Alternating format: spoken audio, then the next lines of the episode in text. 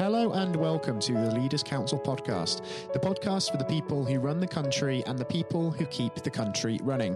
You join us on another bright day in a rather deserted city of Westminster in current times, as once again we put the topic of leadership under the spotlight. I'm Scott Challoner and I'm delighted to be joined on today's programme by Pete Muswell. Pete is a man of many roles. He is the owner principal of the phone number testing company in Cityfringe for starters. He's also an active consultant with International Partnership Limited, Business Development Director at Eldons Berkeley Solicitors, and Deputy Chairman of UKIP. Pete, welcome to the programme, and it's great to have you on the air with us on this fine day. Thanks so much, Scott. It was a, real pleasure to uh, to be invited. It's a real pleasure having yourself um, on the programme with us as well, Pete. Now, the purpose of this discussion is to really understand your take on leadership. So, if we take that word in isolation, what does that word leader actually mean to you and how does it resonate? It's very difficult to be a natural leader. There, are, there seem to be two schools of thought um, that, that, I can make out. There are those who believe that um, there is such a thing as a natural leader, and there are others, um, like the senior trainer at JTIP, who uh, was, a, was, the ex head of training uh, at, um, uh, at the Foreign Office, um, who's been the, the, chap that I've been doing a lot of work for as a consultant for the last few years. And he trains um, leaders on change management and you know, how to get the best out of your, out of your workforce. And he believes that you can teach leadership skills. And I have to say, I, you know, I agree with him. Um, so for me, a, a, leader is somebody who will learn from his mistakes, listen to others, um, and basically work as the team, but understanding that that team does need clear leadership. You need to set goals, you need to set targets. If you don't set targets, how do you know when you've arrived at where you wanted to go? Um, so a leader is somebody that has to have the vision. And I think that um, over the years, uh, I've learned that um, it's better to be inclusive and take people with you, carry mm. them with you, um, rather than lay down law. There are some people who have that narcissistic streak that seems to go with many leaders um, who believe that you know everybody follow me, you know I'm right, and, and this is the way to do it, and, and will brook no uh, disagreement. Um, I'm not one of those chaps, you know. I'm, I'm, a, I'm a firm believer in, in trying to lead, but but sticking with the consensus. You know, I mean, there's, there's, no harm in having uh, having a vision, uh, but you need to have a sounding board on which to you know bounce your ideas and make sure that you're not barking up the wrong tree, as it were. And that's why people are so very important, and taking people with you is absolutely vital as a leader, as you've rightly uh, said there, Pete. And I yeah, think um, as part of that, um, people management becomes very important um, in regards to uh, leadership, uh, doesn't it? And being able to adapt that approach to fit with different personalities and be able to manage them. Yeah. No, it's true. We've got um, a whole range of, of, of um, well, you, have given me a very, very kind uh, introduction and, and, and, covered off, you know, many of the, the, the areas in which I'm involved. Um, but I, I, mean, you know, back many, many years ago when I was in the Territorial Army for 16 years, um, which I think I failed to mention to you earlier, but um, one of one of the proudest achievements of my life was when, as a young um, private in the Royal Signals, I was in an airborne signals regiment. Um, I, in order to uh, gain a promotion, I had to attend a detachment commander's course, which every uh, wannabe junior NCO has to has to attend. And I, the, one of the proudest moments of my life was uh, when I was um, selected to be the top student uh, on my on my detachment commander's course. And it wasn't necessarily that I had the highest score academically. Um, there was another young lady in, in the regiment who'd beaten me by a few points. But um, afterwards, uh, our sergeant major said, "It boils down to this, chaps. Who would you want to lead you into battle?" And I was extremely proud, you know, to have to have won that accolade. And um, I suppose really uh, that's where I learned, um, or that's where I got the foundation of my leadership skills. Uh, you can't beat the British Army for teaching uh, people and getting the best out of people. And I think that that's what a good leader must do. You must be able to spot talent, and if not talent, then you must be able to spot potential. And that's certainly something that uh, the Territorial Army taught me. So, mm. um, and then and then later in life, you know, as I've gone on, I've started my own business. I've, I've built up a sales team. I've been involved in in um, various things. I mean, the, the, work that I've done with um, JT International Partnership that was all in security, um, basically training foreign policemen and intelligence agencies how to use technology because that's my background. Um, how to use technology to track and apprehend um, terrorists uh, and other transnational criminals. So I've worked, you know, across um, across the world, frankly. Um, very, very interesting work. But part of that role was to uh, spot talent, uh, nurture it, train it, and then leave them um, fully trained to run their own uh, training organisation. So, you know, that was part of what I've what I've done. And um, uh, you know, the, the, the whole ethos of training is to is to really make yourself as a trainer to make yourself redundant. Um, so you know, running training for trainers courses, um, but r- really looking out for leaders or potential leaders, and and, and that's really uh, been something that I've really enjoyed doing throughout my career. Mm, I think um, the focus on potential there, uh, Pete, is really, really important because you said earlier it's difficult to um, really pick out natural born leaders. Leadership is something that we can develop throughout life, and it's yeah. about identifying yeah. those raw qualities that that motivation, that drive, if you will, isn't it more than anything? Indeed, yes, indeed. Um, sorry. Um, I was just about to say, um, if we think about maybe some of those um, individuals who've maybe had a real influence um, on yourself in your career um, as well, Pete, are there any people who really stick out either from your time in the forces or your time within business?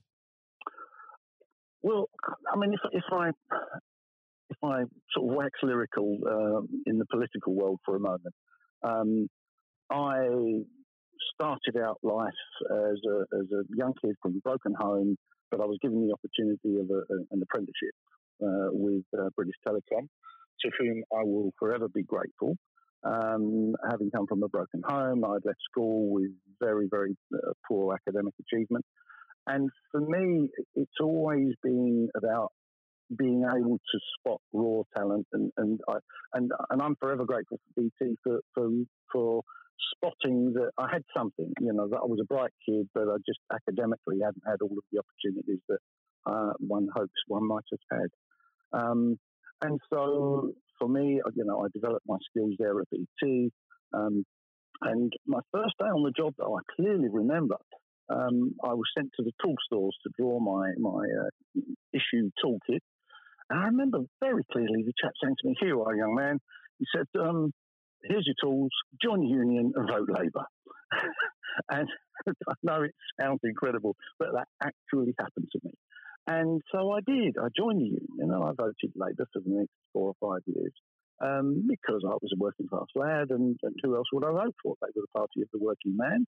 Um, and so, you know, that, that's exactly what I did. Now, it was um, probably a couple of years after that uh, that I was given a job to install a couple of um, lines into the brand new uh, campaign HQ of a brand new party that had just been formed. It was called the SDP. You may well remember them, um, the, the, Gang of Four that spun off from Labour, and they'd set up their new um, their new HQ. I was in there, and this very lovely man offered me a cup of tea. It was a boiling hot summer's day. Would you like a cup of tea, young chap? I said, I'd murder one, thank you. And um, that simple act of kindness got that party my vote for the next 35 years. And it wasn't because I knew anything about their policies, but they treated me nicely. Um, and of course, you know, you know that when a politician treats you nicely, he wants your vote, of course. Um, but I, I, was increasingly uncomfortable, uh, you know, just personally, with the way that the unions seem to be leading the Labour Party around by the nose, and to a certain degree still do today. Um, I couldn't vote Tory. They were the party of the uh, of, of, the rich man, and I was a poor working class boy. Um, and so I, you know, decided I was going to vote for the SDP. Later, as you know, came the Lib Dems, and I voted Lib Dem for 35 years, not really knowing any detail about their policy, but I knew they weren't Labour and I knew they weren't Tory. And my defection to UKIP happened when my party's beloved leader, Nick Clegg, challenged Nigel Farage to discuss Europe and debate our membership of the European Union. And I sat down, big bowl of crisps and a bottle of beer, and I was going to look forward to this marvellous TV debate that was about to come on and watch Nick Clegg uh, give, give Farage a, a good beating. And in fact, the reverse happened, and uh, the scales fell away from my eyes. I had a Damascene conversion, and I began to realise, after a lot more research, that the poorest people across the whole of Europe were being made to fight with each other for the lowest paid jobs in a race to the bottom, where only the rich won and the poor always lost and paid the price. And that caused me to start voting UKIP. uh, and I'd, I'd, previously stood only once uh, as a local councillor, as a Lib Dem councillor, that was in 2010. Um, and I'd done that because uh, they say everybody gets into politics over a single issue. Well, I, am a trustee of a, a, local charity now, but that charity used to run uh, lunch clubs for elderly uh, spinsters of the parish. My mum was one of those uh, elderly spinsters, and they did an absolutely marvellous job, and they had their funding cut. And I was uh, quite angry about that. Uh, for many of these elderly ladies, but it was the only time twice a week when they um, got out and saw another living soul. So uh, I thought they did a marvellous job, and I was uh, I was determined to stand as a councillor and, and, restore their funding to. Um, so I stood in 2010 as a Lib Dem. They asked me to stand in 2014, uh, um, again because I narrowly missed getting elected first time out, and it was about that time that uh, the Farage Clegg debate, and um, I, you know I couldn't deny the evidence of my own eyes and my own research. Um, and I just had to had to um, go with UKIP. So, and all of the time in the background, I'm running my own business. You know, I see evidence there. I mean, I, would never really thought, frankly, Scott, that our membership of the EU affected me personally or my family. The EU was something sort of way over there in Strasbourg, and Brussels. Um, but it was only when I really began to to see the impact of, frankly, mass uncontrolled immigration um, and see the impact that that was having on the poorest of the country. And I think that that probably went a long way to um, to causing um, the, the, Brexit vote that happened um, and the result that, that, that uh, we got. So, uh, you know, for me, I think um, Farage was just one of those leaders that naturally, um, not everybody liked him. You know, he's a very Marmite uh, chap. Um, I frankly think he's, uh, you know, he's, just a, a, guy that wanted to be a Tory MP that never made it the Tories, and so you know, this thing got on the uh, got on the Brexit um, trail and, and um, gave himself a political opportunity. And he's been a very smooth and uh, uh suave political operator. Um, but uh, for me, uh, you know, I'm I'm I, I think I joined UKIP probably because he opened my eyes. Um, but um, you know, he went off, did his own thing. Um, but you know, he's one of life's, I suppose, uh, well-known leaders, um, and he's he's done well for himself. Um, I don't want to be another Nigel Farage. I, I think I'm um, further to the left than he is politically. But I, as I say, you know, I, I think I've always described myself as slightly right of centre, even in the Lib Dems. I, you know, I describe myself as that.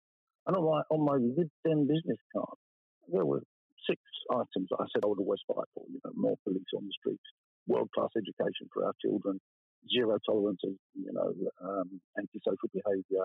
Um, well, you know, and the things that I've always stood for that were on the back of my Lib Dem business card, they didn't change when I defected to UKIP. I still had the same philosophy and aims that, that I had as a Lib Dem. And I know it, it sounds strange, but um, you know, it, it, was, it was a strange direction of travel, as people often say to me. But um, uh, for me, I, you know, I had to be honest with myself, and I, you know, I can't just vote tribally. Um, you know, I'm a working class boy that's done okay for himself. You know, I'm, I'm very lucky. I have a great technology company that ticks over on its own and, and pays me a fairly decent salary that um, is completely automated. I mean, you know, I'm a business technology consultant primarily. That's what I do. That's what I've been doing for the last 25, 30 years. Um, so, really, for me, I think um, I've been lucky and I count my blessings. Um, it means that even now during lockdown, Um, I can sit at home, my business ticks away, um, my customers upload their files for me to clean their databases, the bits and bobs that you know my, my service does. Um, and you know, I'm very lucky.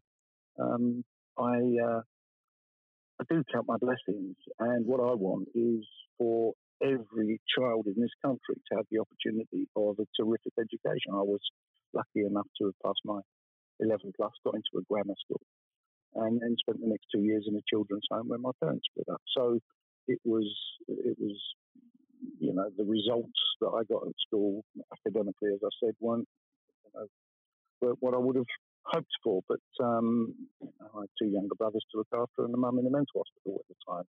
Um, so it's all of these things I think go to shape your life, to shape your personality, to mould your character. Um, and I really do. I've come from the school of hard knocks.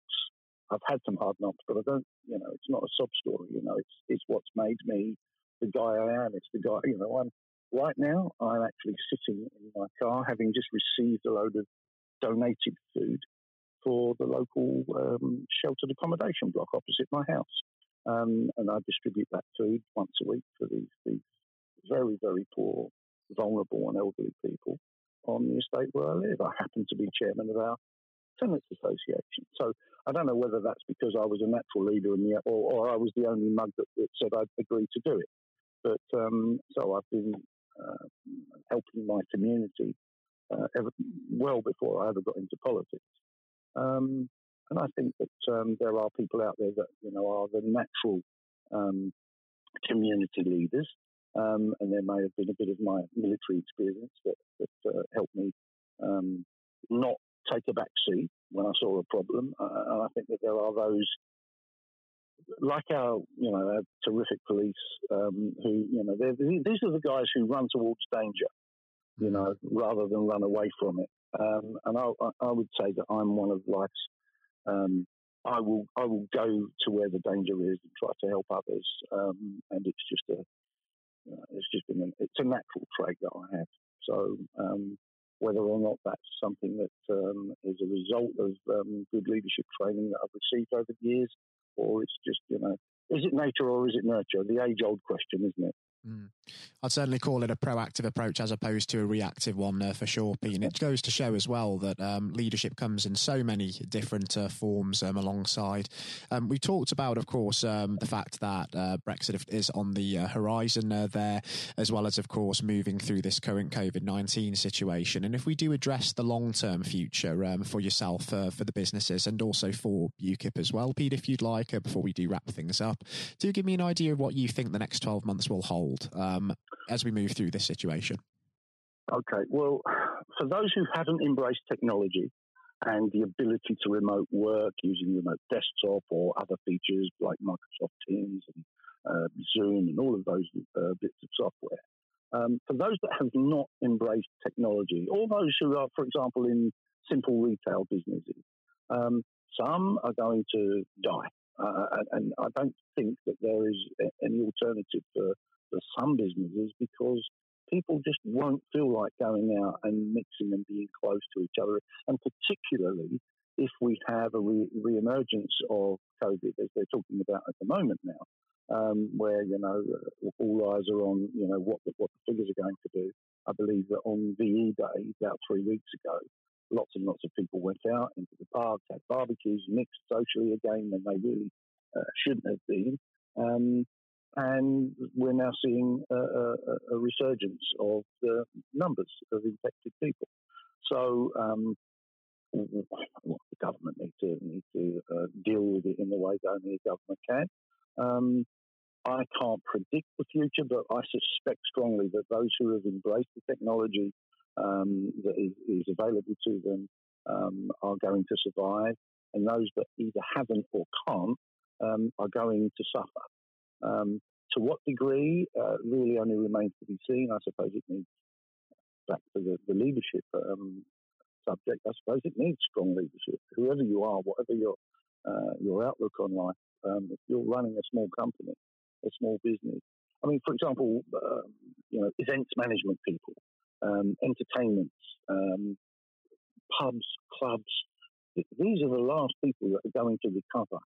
And so to them, it is going to be tough.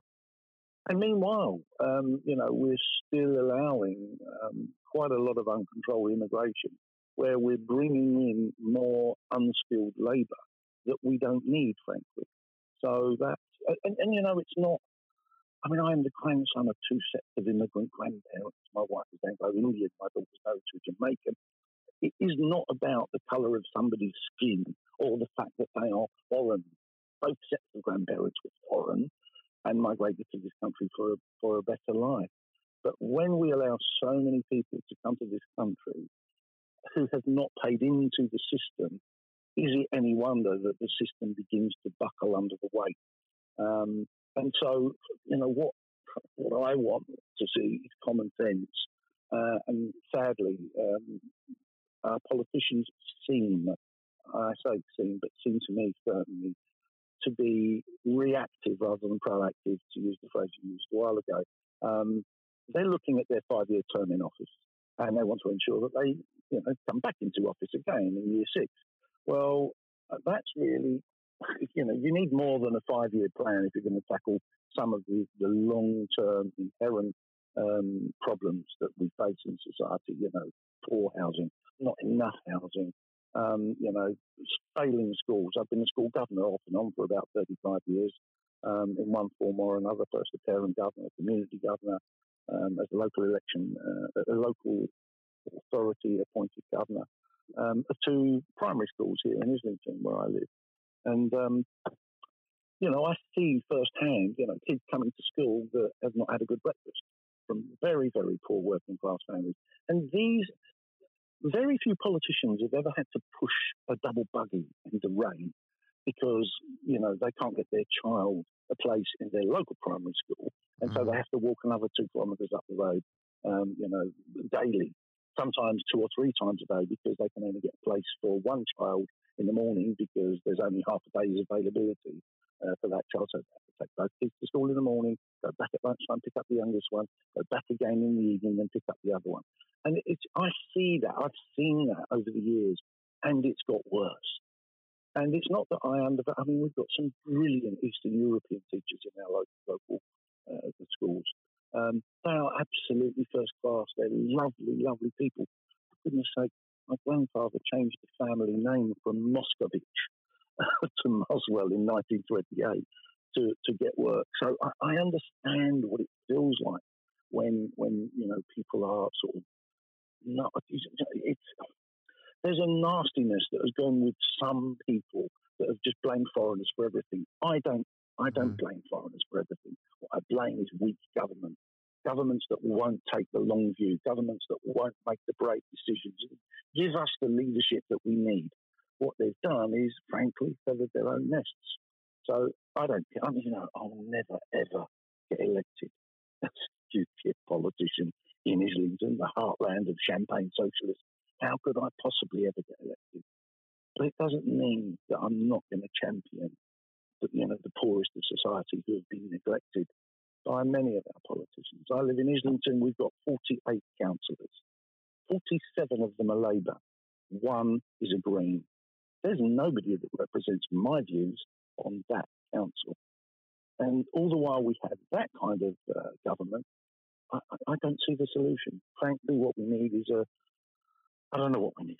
I, I, you know, I really don't know. What we want, what I want to see is honesty in politics, and you know, I suppose many people have said that before, whether or not we'll end up seeing such honesty. Uh, frankly, my opinion is that UKIP are the only people being honest about the problems that we face. Um, I, you know, I can't be agreeing some of their some of their policies are frankly um, bat guano crazy. I believe is the expression. Um, mm-hmm. I, you know, it, it, for me, I, what I want is common sense.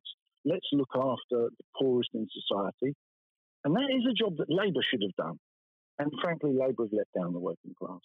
I don't believe that they, they really, I don't believe they have the right to call themselves the party of the working class. I think UKIP has, has uh, taken that role. Um, and as small as UKIP is and as low as it may be in the polls, um, you know, I believe it has a place it has a place, it has a role, and you know we'll carry on battling um, to you know to stand up for the, you know, the poor, distressed, huddled masses. Um, so that's that's my view. And, and good, strong leadership is is part of that. We need good, strong leaders to stand up and be counted.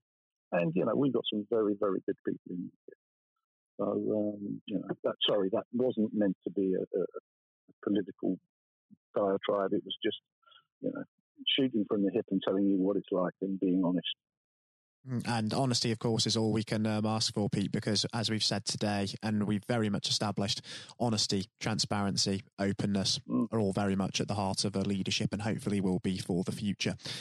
Absolutely. I, have got to say, it's been incredibly um, informative, Pete, but also an absolute pleasure having you on the uh, the program today. I've thoroughly enjoyed the uh, the discussion, and I. I. actually think it would be fantastic to uh, maybe catch up in the next year when we start to see these changes enacted, and hopefully um, see um, how things are getting on in that respect, both from a business and um, party perspective. Anytime, I'd be delighted to come back. Thanks so much, Scott, for the invitation. Do take care and stay safe as well in the uh, meantime, Pete, and do keep up the good work in the community as well. Thank you. Bye bye. That was Pete Muswell. Coming up next on the programme today, I'll be handing over to Matthew O'Neill for his exclusive interview with Lord Blunkett. Lord Blunkett is an active member of the House of Lords, a former Labour MP and Secretary of State, and the chairman of the Leaders' Council of Great Britain and Northern Ireland. Despite being blind from birth, Lord Blunkett is one of the most prominent politicians of his generation, having held a number of senior positions in Tony Blair's cabinet and serving as the MP for his Sheffield, Brightside, and Hillsborough constituency for 28 years. He was first elevated to the House of Lords back in August of 2015 as Baron Blunkett of Brightside and Hillsborough. And I hope you enjoy listening just as much as Matthew enjoyed speaking with him. That's coming up next. Lord Blunkett, welcome. Thank you very much. It's very good to be with you. Um, well, of course, uh, nothing is being said uh, at the moment other than COVID 19, uh, which uh, we must touch on. Um, what would your message be to small businesses who are trying to keep going? Well, I think the last ones standing will be the ones that thrive when we get back to some sort of normality. So it's have confidence and courage. Obviously, take advantage as far as you can of the government help. I think that Rishi Sunak, the Chancellor, has gone about as far as you could have expected. Mm-hmm in the circumstances, there are obviously small businesses that fall between the cracks. Those who uh, don't have um, defined premises can't benefit from the business rate waiver, uh, have not really been able to demonstrate that they can uh, adhere to the PAYE for furloughing staff, and of course whether they can receive the the grant, 10,000 or 25,000. All, all of those who can uh, are obviously able at least to benefit from that for the time being and look to the future. But I think the second thing to say, and they don't need me to tell them this as a politician who who did once do a business studies qualification, which is that it will be a different world, and being able mm. to hmm. think about how that world will look in a year's time, and be creative about it, and learn from not just what's happening to you at this moment in time, but to others around you and the sector that you're working in, that will be really important. Do you feel that the long term uh, effects of uh, the COVID 19 outbreak uh, will, in some ways, be positive uh, for British industry? Well, only in the sense that people are having to be creative, they're having to adjust and innovate. Therefore, they're thinking about more productive, if you like, greater productivity ways of delivering the same service or delivering the same products. And in that sense, I think we'll have temporarily at least very much higher unemployment than we've become used to, but we'll probably have a burst of productivity, mm-hmm. which will help with the recovery. Whether it will help with the inequity of the way in which our economy is imbalanced, both between services and product productivity and, and the production of goods and services, I'm not sure. What we will need to try and do is to ensure that the geographic imbalance that exists is, as far as humanly possible, is dealt with by both uh, the entrepreneurship and innovation from the bottom up and targeted government help, which will still be needed. And we are now in the throes of the kind of borrowing that we saw back in 2008 to save the banking and economic system. We're, we're having to do that to save the whole of our productive business and mm-hmm. commerce, and I think that will have to be sustained for some time. Do you feel that people will take a second look at global supply chains in the wake of this outbreak? I think there's going to be much more creative ways of using local supply and linking up inside sectors much more effectively. And I hope that the Leaders' Council will be able to play a part in that in the sense that people who mm. have something in common, a synergy in terms of what they're delivering, whether it's a service or whether it's manufacturing or whatever, uh, will be able to see that there's a, a, a good outcome from n- knowing the sector better, linking with people, not just geographically, locally, but those in this country who may not have been on the radar in terms of what they produced for the supply chain. And of course, um, ensuring, because there's quite a lot of fraud going on as we speak with um, people getting into cyber attacks, that they'll also take account of going into the the cybersecurity side effectively as well. The more we are online, the more people who are working from home, the more vulnerable those businesses and their supply chain become. And that's something to think about as well. How important is strong leadership at the moment? Well, I actually think that it's brought to the fore leadership in a whole range of areas from obviously government itself, and there's been ups and downs with the Prime Minister's uh, severe illness, but all the way through the public and private sector, people have, to use the jargon, stepped up. And they've shown uh, local, regional, national level the kind of leadership that Britain historically was very good at. Regrettably, we've not seen, seen the same on the international scene for mm. all kinds of reasons, uh, but maybe we will in future. So I think out of this will come experience of people who have seen an opportunity to do good as well as seen an opportunity to provide a good uh, a service or goods, uh, including, for instance, shortages uh, for the health and social care uh, system, um, the food chain, and the like. Uh, but also, I think, in terms of seeing the, the synergy between the private and the voluntary sector and using people's uh, commitment to each other in a very positive way. I, am not sentimental about this. Things will revert. Mm-hmm. But actually, I think there's a, a kind of moment of moral judgment of people feeling that they've got a role to play outside the immediate survival that they're engaged in. And if we can hang on to a little bit of that social responsibility, that will be a very positive outcome. Absolutely. Now, what's your broad view of how the government is responding to this? Are you broadly supportive of their measures? Well, it may surprise people to hear that, that, I have been very supportive. Of course, there's been legitimate criticisms about the speed of response on protective equipment and on issues relating to testing. But my own view is very similar to the challenge that was made to the Prime Minister of Italy when people said, why didn't you close Italy down faster? And he said, a fortnight before we did it, I would have been considered to be a madman and nobody would have agreed to do it mm. if I'd tried to move too quickly. And I, I, think that's something that we need to reflect on here in the UK. We, we may have seen the signals elsewhere uh, across the world and taken them more seriously at the time.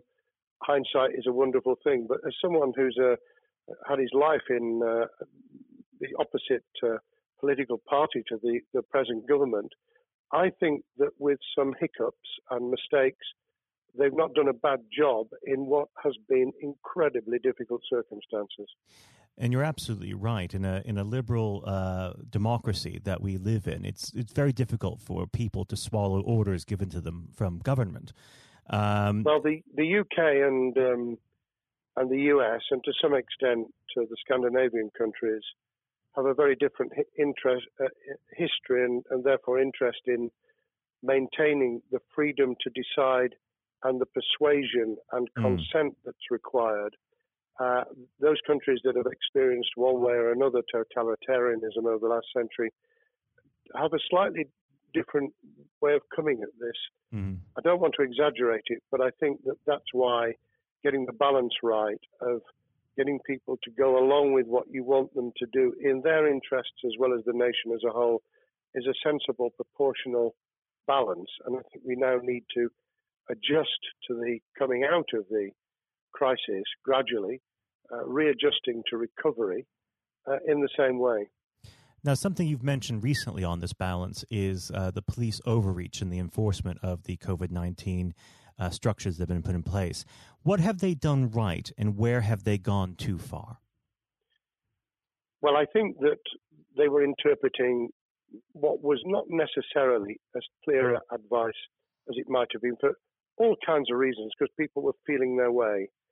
I think what's come out of it has been uh, a demonstration by local police services in some parts of the country that they could get people to do what was needed without the heavy hand of drones overhead mm. or people being told that they you know shouldn't be walking in the street because this was all about self isolation not incarceration it was about getting people not to pass the infection on to each other and therefore to provide distance rather than to make our lives a misery those police services that adopted that policing by consent and chivying people along did really well. Those who went over the top, I think, soon got a very substantial pushback. And one of the strengths of our democracy is that you could have that debate. People could say, I'm terribly sorry, we, we think the police force in our area has gone over the top. And that in itself is a constraint and uh, a readjustment. That, that's another strength of um, living in a country where you can have opinions and express them without actually being thought to be a fool. Now, of course, uh, the government has faced criticism uh, that they were slow to react, uh, and Boris Johnson wasn't present at the early COVID 19 COBRA meetings. Now, uh, number 10 has claimed that this is normal practice. Uh, the health secretary often chairs COBRA meetings uh, related to health. does this tally with your experience as a Secretary of State, or would you have expected the PM to be more hands on during the initial stages? I think different prime ministers do have a very different style. And Boris's style, which I think will now be considerably adjusted, was very swashbuckling. In some senses, delegating is a good thing, uh, as every leader of every business or public service knows. Those who try to pull too much into themselves end up with a massive bottleneck, uh, great uh, failure of trust and the inability of people to show what they're worth and to, to demonstrate their capability. So I, I, I'd be very wary of jumping in and saying he was wrong to delegate the essential Cobra meetings. What I was surprised about was that he didn't um, chair the first couple because mm-hmm. my experience with Tony Blair for the eight years I was in cabinet was that Tony was a great delegator, but he would get a grip to begin with, watch what the difficulties were, and then give people direction and confidence to be able to get on with it. So looking back, I think Boris himself probably thinks, God, I wish I'd spotted the signals from elsewhere in the world more rapidly and I'd just been there. However, this also raises another issue. All of us in positions of leadership need good teams around us. Mm-hmm. I think after this is over, he will be assessing those who really did step up and those who demonstrated their inadequacy. I think we'll probably end up in a year's time with a much stronger cabinet than we have today. Well, absolutely. And of course, uh, we've seen a, a significant uh, drop in the visibility of uh, certain special advisors like Dominic Cummings uh, during this uh, entire period. So it'd be interesting to see how that pans out. Um, well, now- it's certainly readjusted the role of those behind the scenes with those who should be taking the decisions having received advice. Obviously, there's been a complete transformation in the profile of experts, if I might use that term, who'd previously been denigrated. Mm-hmm. Scientists, medics, people with behavioral science uh, understanding. My only criticism was were we getting wide enough advice? Were we narrowing it too much to a couple of key centres in London. But that's because I've always been adverse to everything being London centric. I think there's great expertise, wisdom, experience out in the sticks, and uh, we should use it. Uh, rightly so. Um, now, was pandemic planning part of your time as a minister, particularly perhaps uh, when you were Home Secretary? Well, it was, but it was on the back of risk arising out of counter-terrorism measures. Right. Uh, I was the Home Secretary for three months when the attack took place in September 2001 on the World Trade Center and beyond. But We did an enormous amount of uh, scenario planning, both desktop and, and real. On the back of that, it was very heavily orientated to future developing terrorism risk. I certainly got involved with talking about pandemics. I remember being at a seminar in Edinburgh where the university there had done a lot of work itself on the issue of pandemics. And of course, we, we saw SARS and other things emerging. I, I think it would, people have criticised the government for not picking up the report from 2015, five years ago. I think that what happens is human nature kicks in. You deal with what you're immediately faced with. Mm. You you can you can sponsor reports, and this is true of business planning, of course, as well, and scenario planning for what business continuity will look like, recovery plans for business, what will happen if um, there's a cyber attack, what happens if there's an energy sh- uh, shutdown. Um, these kind of things you, you can look at, but you're immediately turning your eyes to what's in front of you. And had we picked up a bit more on the danger from Ebola and SARS and what have you in the past, then we might have said, what if something hits us in the developed nations that we don't have a vaccine for, mm-hmm. that we can't immediately whisk up uh, protective materials or equipment or, for that matter, medicines that help with recovery, all of which we now see are a danger. I think this will make an enormous difference to the planning for the for the years ahead. I hope it will be widened so that we don't just look at what's happened, but very rarely do you see something exactly repeat itself some of the circumstances will be, but others won't. So that's why I've put emphasis in what I talk about on looking at the other virus, the cyber attack uh, scenario, mm-hmm. which could be just as dangerous in a uh, a world of just-in-time provision. One of the miracles of uh, the modern developed world, except for the very poor, has been the distribution of food. A lot of it on computerized, uh, technologically advanced systems, if that were to come down, we'd be in real trouble. So I think we need to think those sort of scenarios as well. So have a full plan across uh, both sectors: uh, biological warfare, pandemics, and uh, cyber warfare. Yes, and to do so on different levels. I think again, thinking of thinking global but acting local, we mm. need a lot more to think about what would happen if something took shape that actually broke down those national and global chains and how we would cope. And without, uh, obviously, we've got enough fear and anxiety to last a lifetime. Without uh, creating even more anxiety, we can think about those things for the future in a more rational way, I think. Now, aside from the physical uh, threat of the virus, one of the things that people are vastly worried about is the effect on uh, the economy, not just national economy, but also the world economy.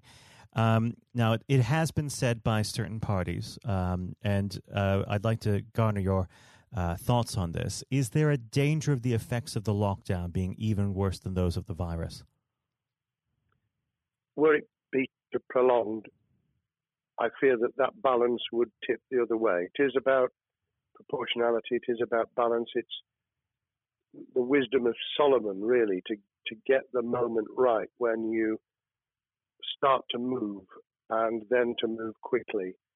There's no doubt whatsoever that we are stocking up, not just on the economic and employment front, which will be devastating enough, but on the health and social well-being front enormous challenges, and they will need careful handling because there's a lot of people whose lives, for a variety of reasons, are at risk in the future on a scale that we've been dealing with over the, the um, immediate handling of the pandemic, concentrating really hard on those affected by COVID 19, those sadly who have died or been seriously incapacitated, that will roll over into the economic, the social, the mental health, and cultural well being of the nation. And that will need all of us to pull together as well.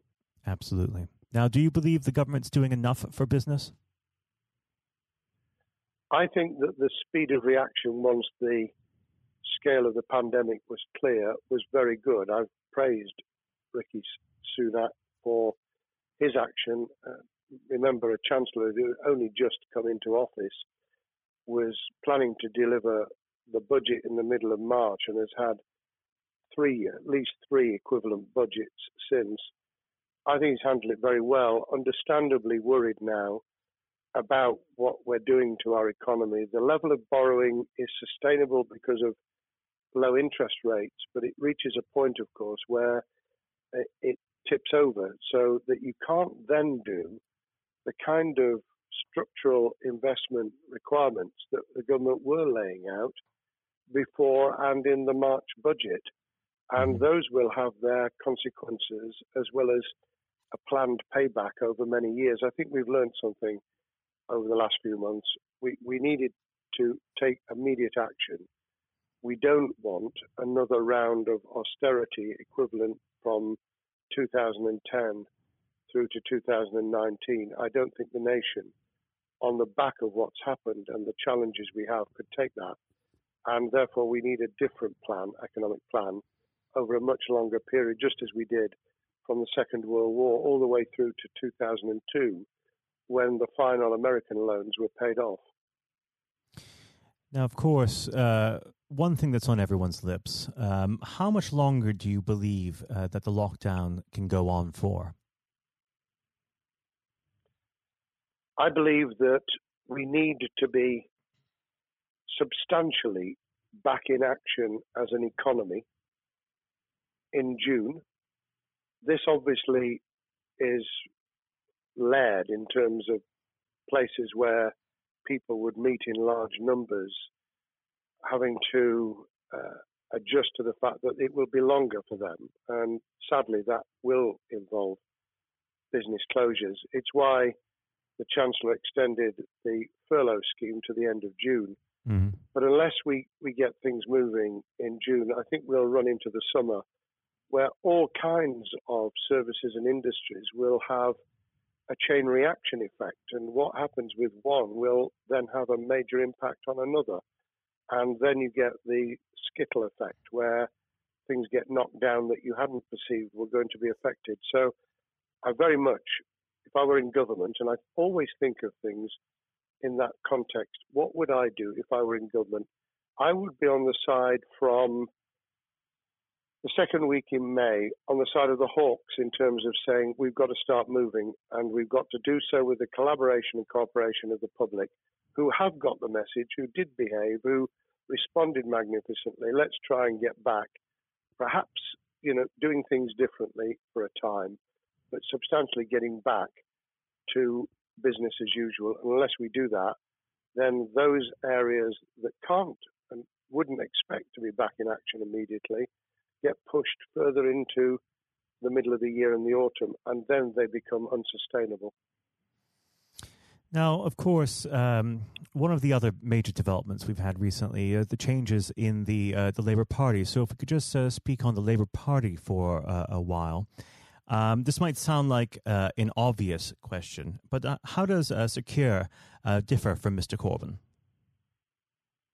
Well, I'm biased because I believe the Labour Party um, has come out of four and a half years of a black hole of a nightmare, mm. uh, where it neither represented a, a, a uh, credible opposition nor uh, an electable government, and the combination was to let those who supported the Labour Party and needed some of its policies uh, let them down very badly. Sir Keir Starmer both is a highly intelligent, uh, professional lawyer who, as Director of Public Prosecutions, led the service well, uh, had to take difficult decisions at a time of austerity, understands the world beyond Labour members, but has been able to do business with those who originally supported Jeremy Corbyn mm-hmm. and was able to command support from them. His creation of a balanced shadow ministerial team has been very encouraging.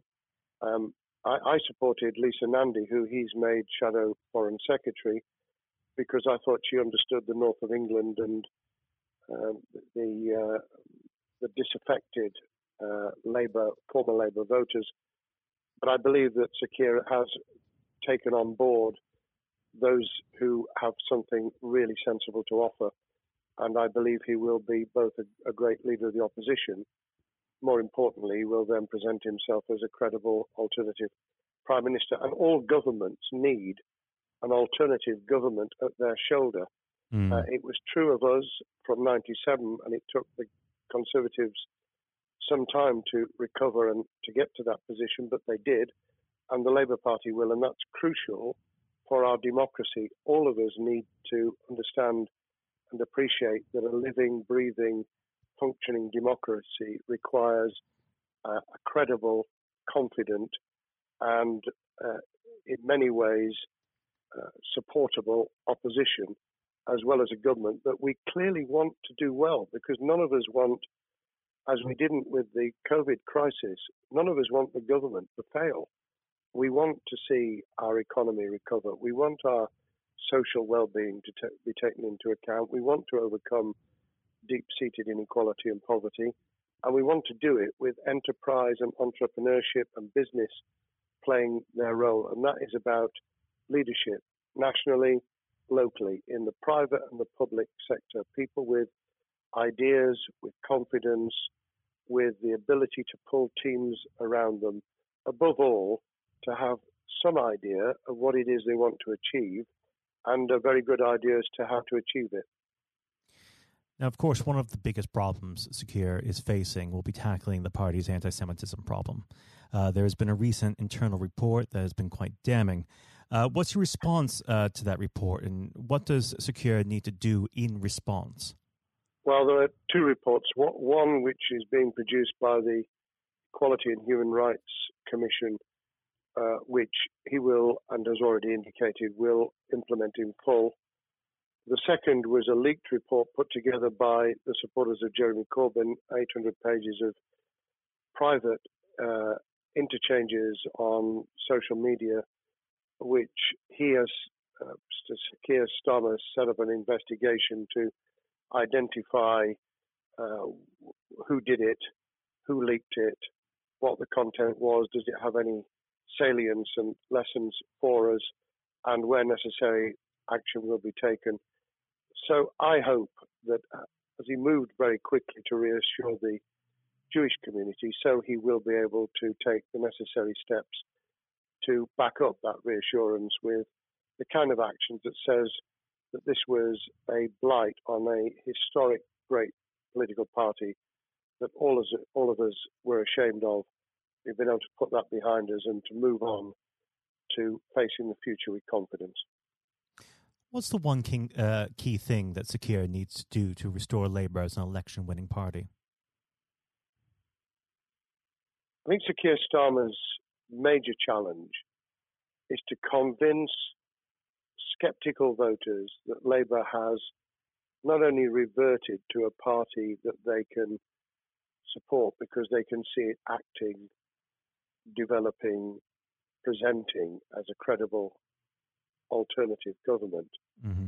but also that the lessons have been learned from the fiasco from 2015 onwards. In other words, there have to be very clear signals of substantial change, not just the right words, not just reassurance that we're not uh, going back to some of the crazier uh, policies, but actually that we've understood why the electorate rejected those policies so substantially in December 2019. If people get that message, they'll understand that the Labour Party has changed, as it did in the 1980s and early 90s, to become the electable government with the greatest majority in historic majority, even greater than 1945, which I was privileged to be able to take advantage of in 1997 when I joined the cabinet. Now, I know what your answer is going to be to this question, but uh, indulge me. Um, do you think Keir has what it takes to be PM?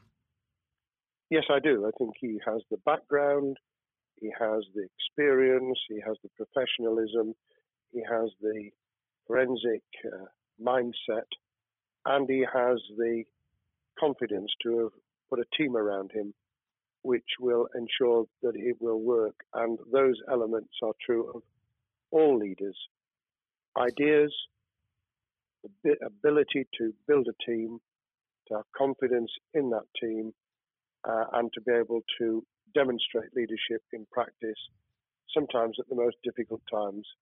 And, you know, the Leaders' Council, those sharing their thoughts with uh, uh, the kind of thing that we're doing now uh, with uh, a podcast, but also joining us in linking up in that network of people who can support and help each other and learn from mm-hmm. each other.